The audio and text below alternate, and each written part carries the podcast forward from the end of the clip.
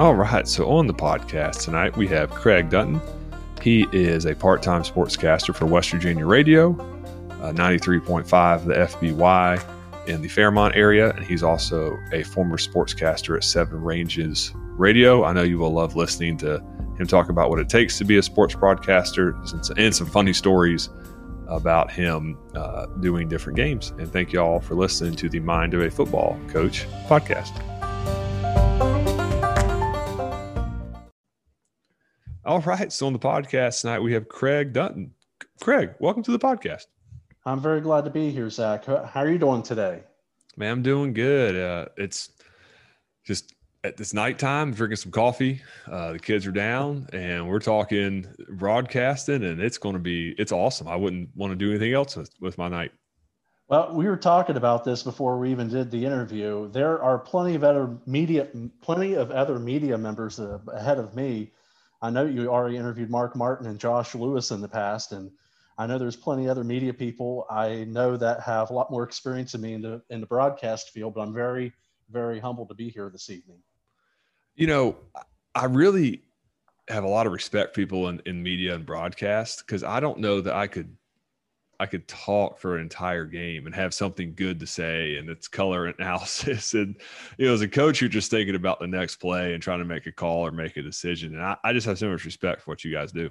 There, there is a rhythm to it, Zach, and I, I can't explain it. You just have to jump into it. And I'll be quite honest, from our perspective as, as a broadcaster, most people who are broadcasting look at the coaching aspect and realize okay, I feel better being in the booth calling the game mm. mm-hmm. because it's a lot easier to try to describe what's happening on the field. But to get into a coach's mind, that's a whole different aspect of broadcasting. I have always been from the fan perspective of trying mm. to watch a broadcast, and I always give benefit of doubt to the officials because that's a whole other story too. You know how officials are being targeted from time to time, not in West Virginia necessarily, but nationwide. I know there's going to be a shortage of uh, sports officials eventually. But honestly, the game itself, I'm just a humongous fan of high school sports in the state, most specific, uh, specifically high school football.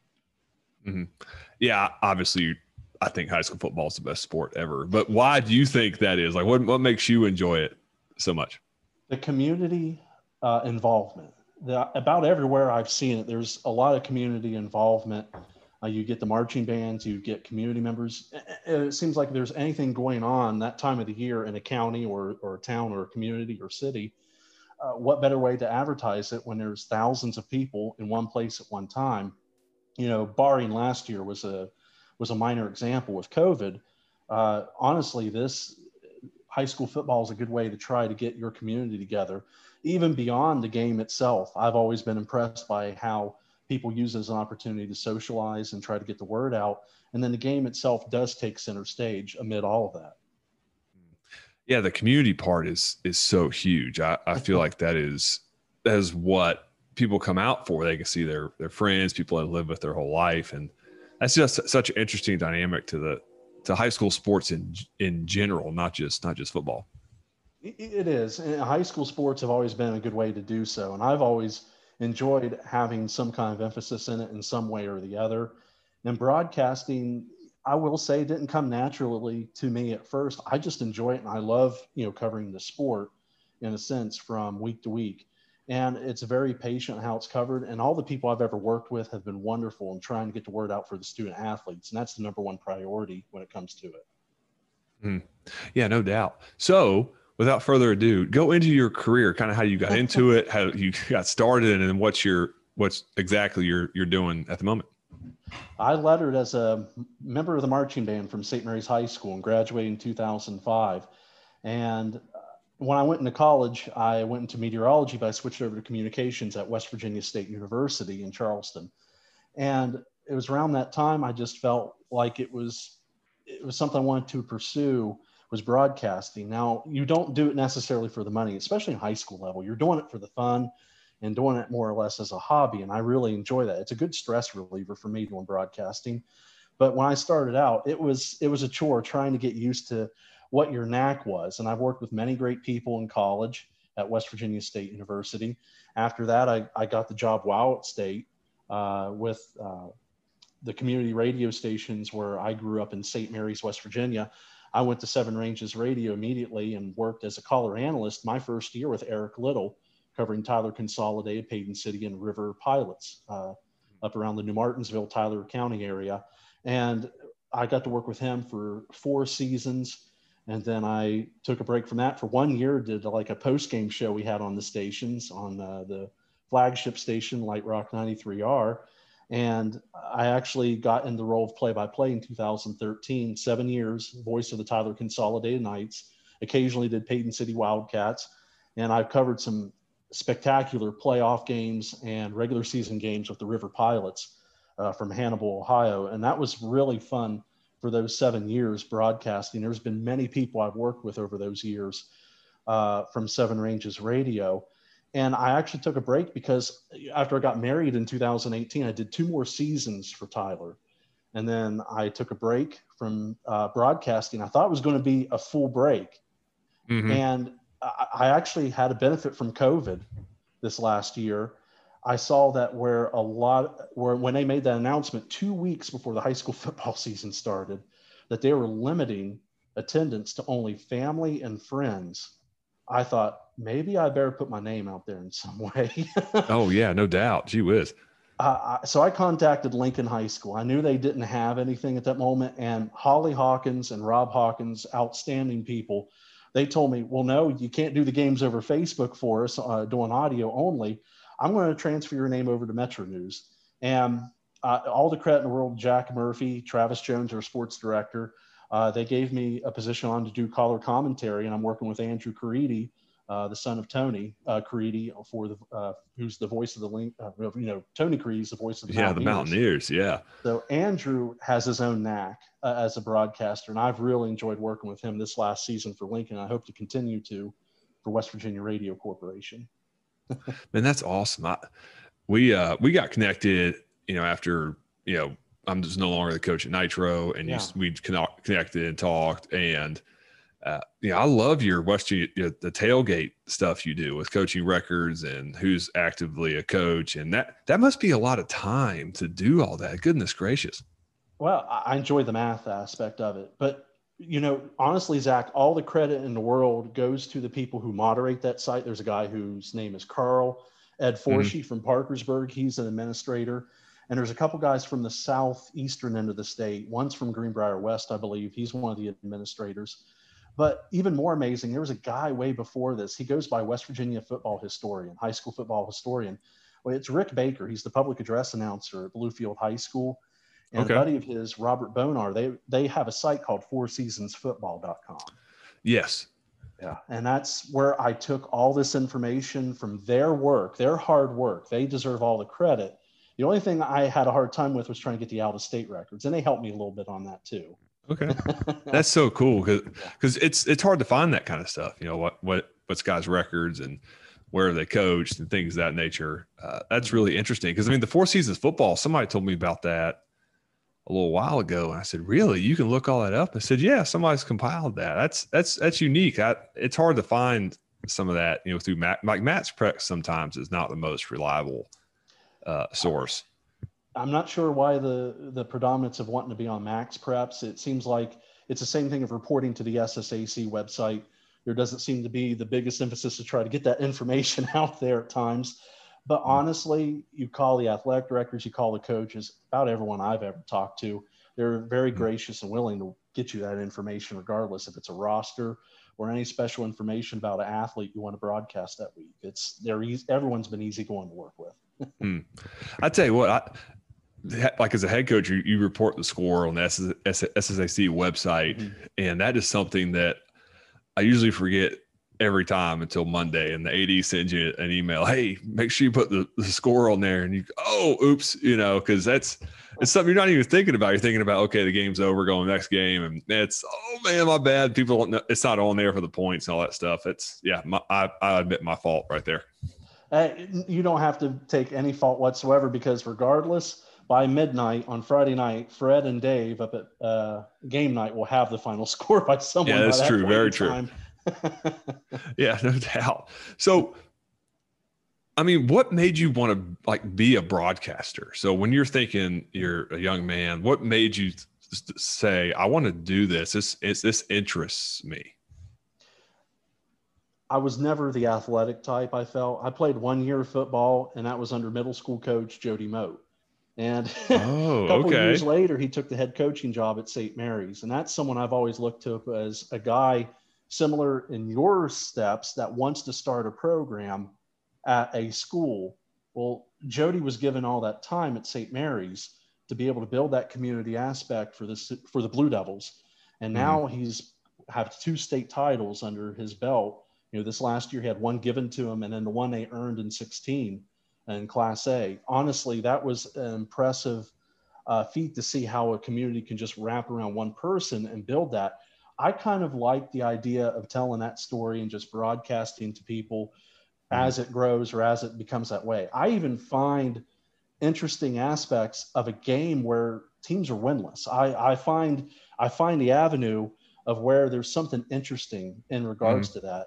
And I know Eric Little's going to find this uh, if he catches wind of this. One of the funnier moments I ever had with him was when we were covering a Paden City game and they were playing uh, St. Bellaire St. John's back in 2008 or 2009, may have been nine or 10 and both teams were winless going in. Mm-hmm. And we went to a third overtime. And oh, it was man. funny. We went to commercial break. He said, Well, if Bellaire St. John's can't score, we're going to go to a fourth overtime. I had to grab him on the shoulder during the break. I said, Eric, it'll become a tie because that's when there was a tie rule. oh my gosh, yeah. I had to tell him we are going to go to a tie, and it was funny at that moment. It was right around the time when Donovan McNabb for the Philadelphia Eagles had said, I never knew there was such a thing as an into overtime. So he made a joke in reference to that and smoothed it all over. I thought that was pretty, pretty fun aspect. But Bellaire St. John's did score a touchdown and won the game in th- three overtimes at Paden City that evening. No doubt. I tell you what, that's one of those things I have to brush up on every year is overtime rules because I've only been in it. I've been in it one time in uh, the state of West Virginia, and we won the game at Morgantown 2017 but yeah, it's one of those things that when they they have the PDF of all the rules, you have to go through and okay, has anything changed in this? Because you know it's different from the obviously NFL or college, and I'm sure for you guys as broadcasters that can be difficult too, especially you know trying to brush up on rules and what's the interpretation and how's this how's high school different from NFL and, and from college. It is different now because this last year they just implemented the new rules by the SSAC where you just keep playing uh, mm-hmm. in, at the high school level. And I'm not sure. I know the NCAA adapted where they're going to start going to two point conversions after two overtimes. I wonder mm-hmm. if that will eventually happen with the National Federation of High Schools and the SSAC. But right now, I think you start the 20 yard line mm-hmm. and you just keep playing overtime until finally someone wins. And I think you, mm-hmm. I think they did adapt the two point conversion rule after one overtime or two overtimes where mm-hmm. you are forced to go for two. So, I mean, I'm glad that they actually adapted that to where you you have to keep going. But I think the point standings are still in there where if there is still for chance a, a, a tie, uh, you mm-hmm. you could still apply those points rules for each team. Yeah, somebody once said a tie is like kissing your sister. I, I think I still believe that. you know, who wants to tie? You either want to win or lose, right? You know. I think the last tie officially in West Virginia right now was a game played in 19. I think it was between Bridgeport, Ohio, and Madonna. And oh, it was okay. funny. A lot of people from Ohio, they don't have those rules. In Ohio, you keep playing. You keep going. So, oh man. I don't know what Ohio did, but somehow they adapted a new set of rules to cover for a tie that was uh, played on a field in West Virginia. mm, okay, man, that's it's and that's it. Got to be interesting too if you're broadcasting a game of teams from Ohio, teams from West Virginia. You yes. know, like where is it played matters as far as some rules, interpretations, and, and things of that nature. Coin toss is the big one. Uh, in Ohio, you have the coin toss 15 minutes before kickoff. So I always ah. found that ah. interesting. We always had our coin toss sponsored on WXCR, where I called for Tyler Consolidated. So when we go to River, we'd always have to get our sideline reporter to get the coin toss halfway through pregame before oh, we even had because normally West Virginia coin toss is right before kickoff. why does Ohio do that? Does anybody know why they do that? That's interesting. I think it's just to get the captains refocused. They can have that last moment with their team before they come out the tunnel. Because if you think oh, about okay. that, captains aren't with their team in West Virginia necessarily. They have to come out with the officials to do the handshake and greet. And mm-hmm. they're not usually with the team as they're you know trying to get momentum coming out of their their respective locker rooms. I got a funny story about a pregame coin toss. So I wasn't. I wasn't. This is my junior year of high school. We were playing in the state championship game at Doak Campbell Stadium, Florida State's stadium. Oh wow! And uh, our captains went into the. Uh, it was cool playing high school ball in Florida. So my junior year, we won the state championship game in Florida State Stadium. My senior year, we won it at the Swamp. So they, that was that was neat. That was a cool experience. Uh, but my junior anyway, my, my junior year, uh, our captains go in. There's like a room they take them into. So like the, the, three captains from us went to a room. Three captains from the other team went in. They do the coin toss before the game so they can run oh, out. Oh, wow. and, you know the and well the captains still go out, but it's pre-decided. They know what's going to happen. So a kid doesn't get out there to the 50 and they freeze up because they're you know, Doak Campbell Stadium. And our captain, that was our speaking captain, said kick.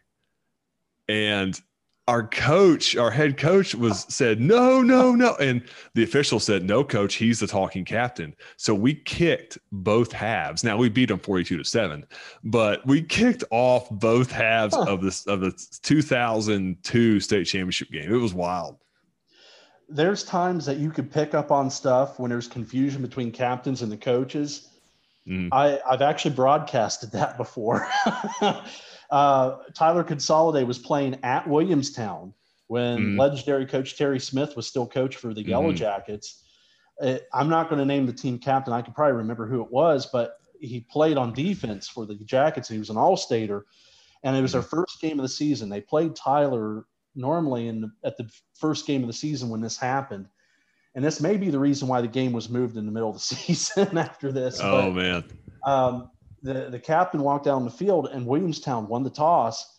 And then all of a sudden, our, our sideline reporter had the microphone on the player and the official. Mm-hmm. And the, the captain said, We're going to kick. And then the head oh, official no. looked right at him at the eyes and said, Do you, you want to kick? And then he looked over to head coach Terry Smith and said, Kick, right? And then, Uh, and then we could hear this through the microphone going on. Our oh my gosh. And then Terry Smith said, "Yeah, yeah, yeah, yeah, do that." Like doing like the defer sing- single symbol. Oh, Tell him to defer to the second half. And then he told him kick, and he said, "All right, we're going to kick." And then he walked over to Coach Smith, and I think the official said, "Well, he said kick, so you guys are going to be kicking for two halves probably."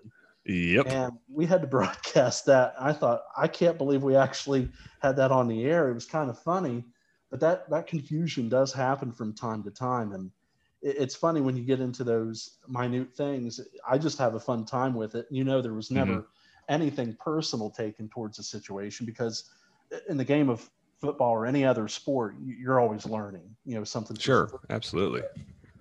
so, like in, in, a broadcast, how mm-hmm. I've always wondered how do broadcasters have how do you know the names of people so quickly and how do you do the stats so fast? I'm guessing there's a statistician and a spotter. Is that kind of how that works? That would be nice. Uh, oh yeah. Okay. Okay. So this is so this you are like superhuman because you guys can do that. You guys are great doing that. So tell me how that works. I don't know how that works.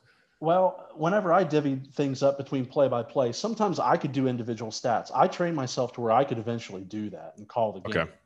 And I know plenty of people that can do that. I know people I've worked with, Eric Little, who's the voice of the Parkersburg South Patriots, and I worked with at Tyler. He could do stats off the cuff, but he you always want your color guy, usually your color analyst, to help do that and give you commentary. So mm-hmm. you can't talk for three and a half hours straight. So it's good to have a color analyst to be able to help give you, you know, paint the picture. That's how I've always learned it. Paint the picture of the broadcast and get the pertinent stats. We only worry about offensive individual stats and maybe sacks defensively and some special teams uh, stats. But quite honestly, whatever you know your color analyst can contribute, you let them do so. And the sideline reporter, that was a luxury for us. I enjoyed having that because we could interview coaches at halftime and post game. And sometimes we got some pretty good nuggets from coaches when trying to get prepared for their next broadcast. But in the play by play role, I've always found it easier when I let the color analyst do the individual stats and I worry about drive summaries, sometimes mm-hmm. the scoring summaries, the penalties, and just overall what's going on. Because I'm trying to focus on advertising. I'm trying to focus how many, how many, uh, how long the break's going to be after a score, and you're mm-hmm. constantly talking to somebody back in the studio who's going to get you back on the air. It, it, it's just fun. I, I there's a lot of chaotic stuff going on, but the game is always the central focus. Whenever I've always put it, always made the game the central focus, and everyone else who's helped on the broadcast knows that too, and they get as much fun out of it just the same. Whenever we make the game our primary focus. Yeah, no doubt. I, I just when I listen to the broadcast or I'll pick up a game on YouTube and listen to the guys doing the broadcast. It blows my mind how much y'all juggle in that. It is a different camera angle. You're talking about this player, this stat. Like how much do you have written down in front of you? Like what's your preparation like when you go to to do a game? TV is a whole different aspect. You can be laid back because people are watching it. You don't have to be as descriptive. And in radio, I like it because you're trying to tell them exactly what's going on, what formation mm-hmm. are they going into? Are they going to a double wing shotgun or are they going into I formation? Mm-hmm. The defense is going to run four guys off the line. You know, it, it's really fun to describe that. Um, but the preparation that goes into it, like rosters and memorization of names, there's not a lot of memorization. You just try mm. to remember the guys who will be key in that backfield, or some of your guys on okay. the offensive line who's going to get the key blocks, and everything else seems to fit right in the holes as you start the broadcast. Um, I like mentioning different names throughout the night. So whenever someone really comes up with a big play that's like this 110 pound linebacker who shouldn't be out there at times, and he comes up and makes a stop, I'll say, Hey, he's a 110 sophomore linebacker, you know? There you go. Wow, what a stop for him on that last play. I like to put emphasis on those guys because you know, sometimes their family may be listening and they're not one of the bread and butter guys that you mention on the broadcast. mm-hmm. It's cool. I remember, I mean, remember, like as a head coach, you get you get the questions before the game if they're if it's going to be broadcast or whatever, and you're giving people names and stats and like in numbers. But it's just amazing to me that the broadcasters can have those things written down and can recall them real time. That's just mm-hmm. that's a that's quite a skill. It really is play by play, I found out over time it's easier to remember like turnovers. You can remember, you can do tallies in your mind where turnovers were or a key moment in the game. You just pick up on that stuff stuff over time. And there's times I go back and think in my mind like, oh, I should have mentioned it. That was a great moment. But the key is you just got to keep rolling, keep going to the next step because people are ready to know what's going on. And also, always remember to say the score. mm, yes, yes.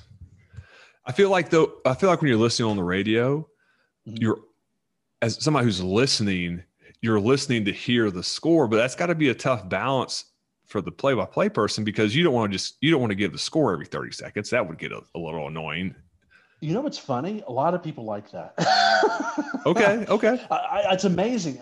Many people who are just flipping through the radio driving, they, they like to hear that. I find it amazing too because sometimes you get caught up in the drive if it's if it's mm. a hmm. real fun drive and the team is trying to get a gut check effort to get a, a final score uh, to tie the ball game up and like they convert convert two or three fourth downs it's like oh this is so amazing you're trying to set it up you think oh yeah by the way the score is this mm-hmm. yeah no doubt like you got to remember to tell them why is this so important because the team is down by six or seven or eight points and a tie here would you know continue the ball game pushing in overtime or potentially they take the lead. So it's really fun in that aspect. But you're right. It's I think when it comes to you know pleasing the listeners, a lot of them do like to listen to the score, but at the same time they they like the general conversation, like you said. It, it's fun mm-hmm. to be able to hear the names, have that conversation, but also pepper in the score as much you can. oh, no doubt, no doubt. So when you're in college, going to to learn how to broadcast, like what are what are you what are you learning? What are skills like basic skills that you learn early, early on to be a broadcaster? It's balancing that conversation with who you're working with and the game itself. Because sometimes. I remember coming off as uneasy on a broadcast at West Virginia State.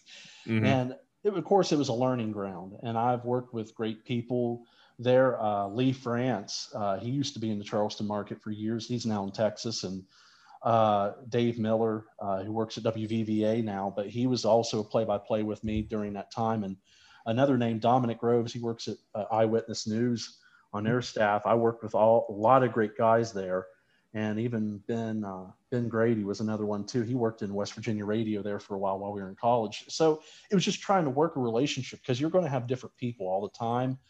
Mm. I've always told people, you know, now after looking back on it, just try to be yourself, have a fun mm-hmm. time because, mm-hmm. you know, we're calling a game. mm-hmm. Yeah, absolutely. Yeah, it's really fun. But it, it, there was a lot of, there was a lot of wear and tear at times. And there was a lot of hard lessons learned when it came to it because is there time proper time to laugh at something or do you need to focus on the game because most of the time mm-hmm. people want to know what's going on during the broadcast you don't want to miss an important part of the game mm-hmm. i imagine your hours are all over the place you're getting in late you know maybe you're having to start early for a broadcast that kind of stuff I'll tell you what, right now it's very laid back for me. The only thing I do now is Lincoln football practically. I would have filled in for Andrew for one basketball broadcast uh, this mm-hmm. winter because I do a one man crew for basketball. Okay. Uh, but honestly, when things were going full force with Seven Ranges Radio, yeah, I mean, it, it was fun, but it was busy because I would take the extra time and effort to gather information, the stats, get our stat sheets ready to make them easy to write down. And I would just gradually, you know, you, you create your stat sheets to where you can you can uh, add up your totals on the yardage as you go along with the stat line. So that way it makes it easier. You can just say, okay, 13 carries for 149 yards and three touchdowns. That's mm-hmm. where they stand right now in the second quarter, you know, for this tailback. And it, it a lot of that preparation, it, it, took a couple nights out of the week, eh, but I enjoy it. It's just something I look forward to. And mm-hmm. you mentioned four, four seasons football as well. That was a whole other aspect to my broadcast I added is mm. adding coaching records and how the team fares to do on home and away surfaces. And it, mm-hmm. it's there's so many more resources coming out there to be able to use. And you're right. From times people would stay up late to do it.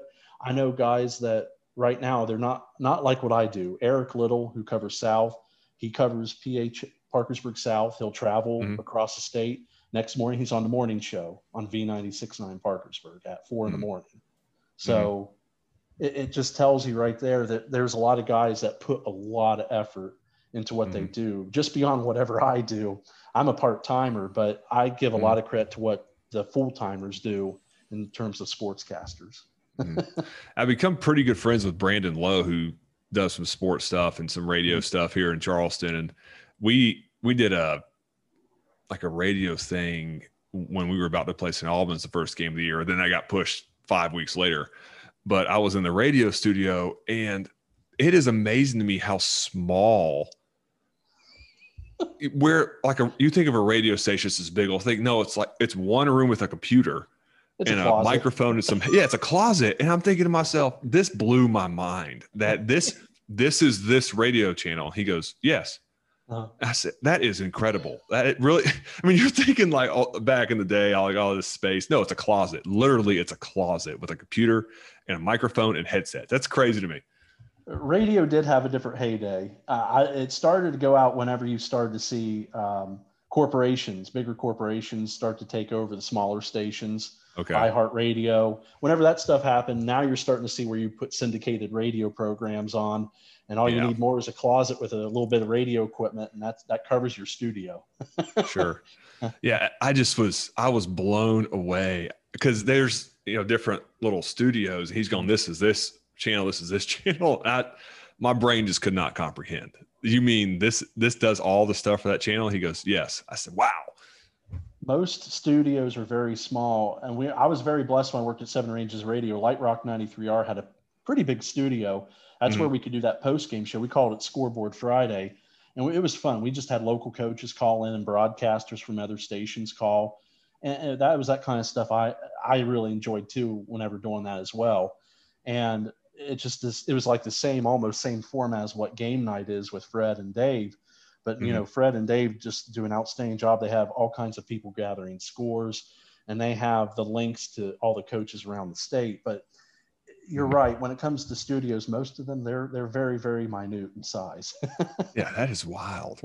So as we wrap this up, if mm-hmm. you would please give a nugget to somebody who's maybe looking into getting the broadcasting, what's some things that they can do to get themselves ready to do that? Because it is a very challenging job, uh, as we as we've talked about. I'll tell you what, with COVID, you're seeing a lot more high schools, you know, go with the National Federation of High School Programs. Mm-hmm. And that's encouraging a lot of young young high schoolers to get involved.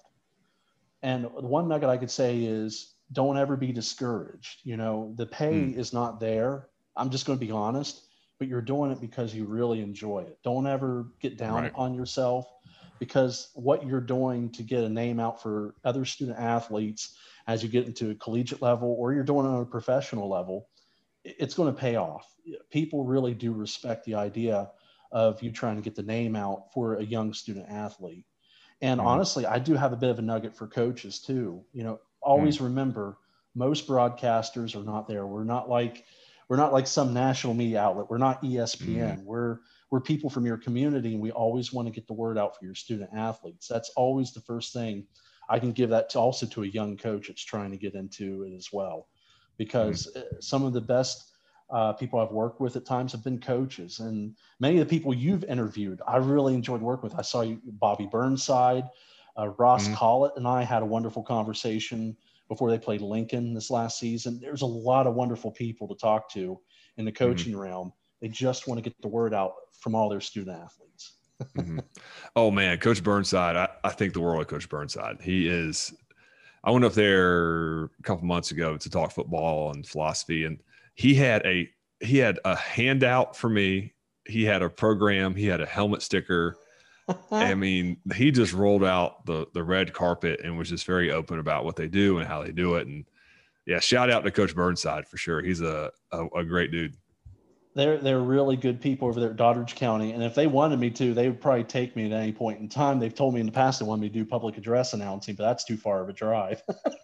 Oh yeah, I hear you on that. I mean, that's for basketball though. They already have a guy for football that does an outstanding job. But I mean, like I said, everyone in these communities are outstanding people to work with, and never mm-hmm. never shy away from trying to get an opportunity to get a, a young athlete's name out. Absolutely, Craig. Thank you for coming on. Thank you for taking your evening to talk with us, and I really, really appreciate you doing this. I, I really appreciate the opportunity as well. If you ever need any help as well, and getting the word out in any other realm, I'll be glad to do it because I'm you know, with more free time, I spend more time on tailgate. there you go. I love it. Appreciate it.